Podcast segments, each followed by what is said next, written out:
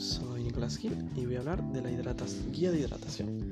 La importancia de una correcta hidratación para alcanzar un estilo de vida saludable.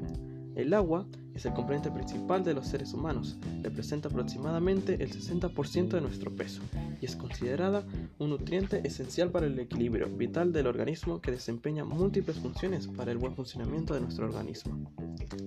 El Instituto de Investigación Agua y Salud considera que es necesario fomentar una cultura de la hidratación. Para conseguir dicho, objetivo, este instituto ha elaborado la Guía de Hidratación. Es una publicación de carácter divulgativo pionera en España, en la que se recoge una visión integral sobre la importancia de mantener una hidratación adecuada para alcanzar un estilo de vida saludable.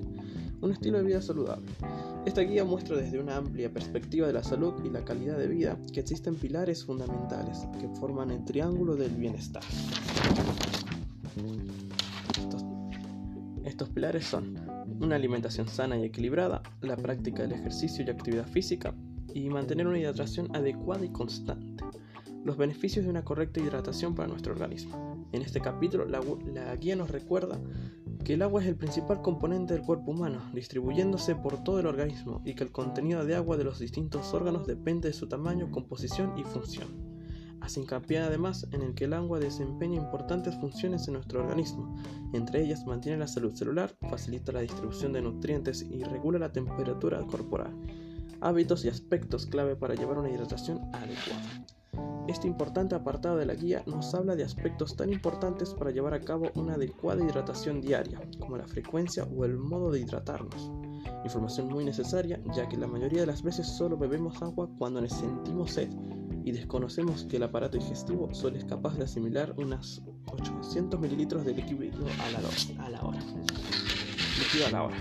Una hidratación adecuada para cada actividad cotidiana. Nos indica, por ejemplo, cómo establecer nuestro plan de hidratación a la hora de hacer ejercicio, pautas para una correcta hidratación en el trabajo o los principales síntomas y efectos de la deshidratación durante la conducción o el estudio aspectos clave de una correcta hidratación en colectivos de riesgo. En este capítulo nos dice que hay que prestar especial atención en aquellos grupos que son más vulnerables frente a la deshidratación, como son los bebés, niños, personas mayores y mujeres embarazadas, o personas con movilidad reducida. Agua mineral, natural, origen del bienestar.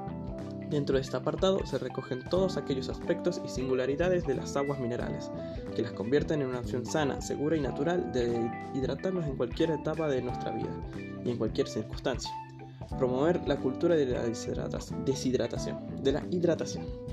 Esta guía busca ser una referente en información, conocimientos y recursos, tanto para la sociedad en general como para las organizaciones e instituciones, que persiguen promover bienestar, la salud y la seguridad de las personas hasta ahí termino.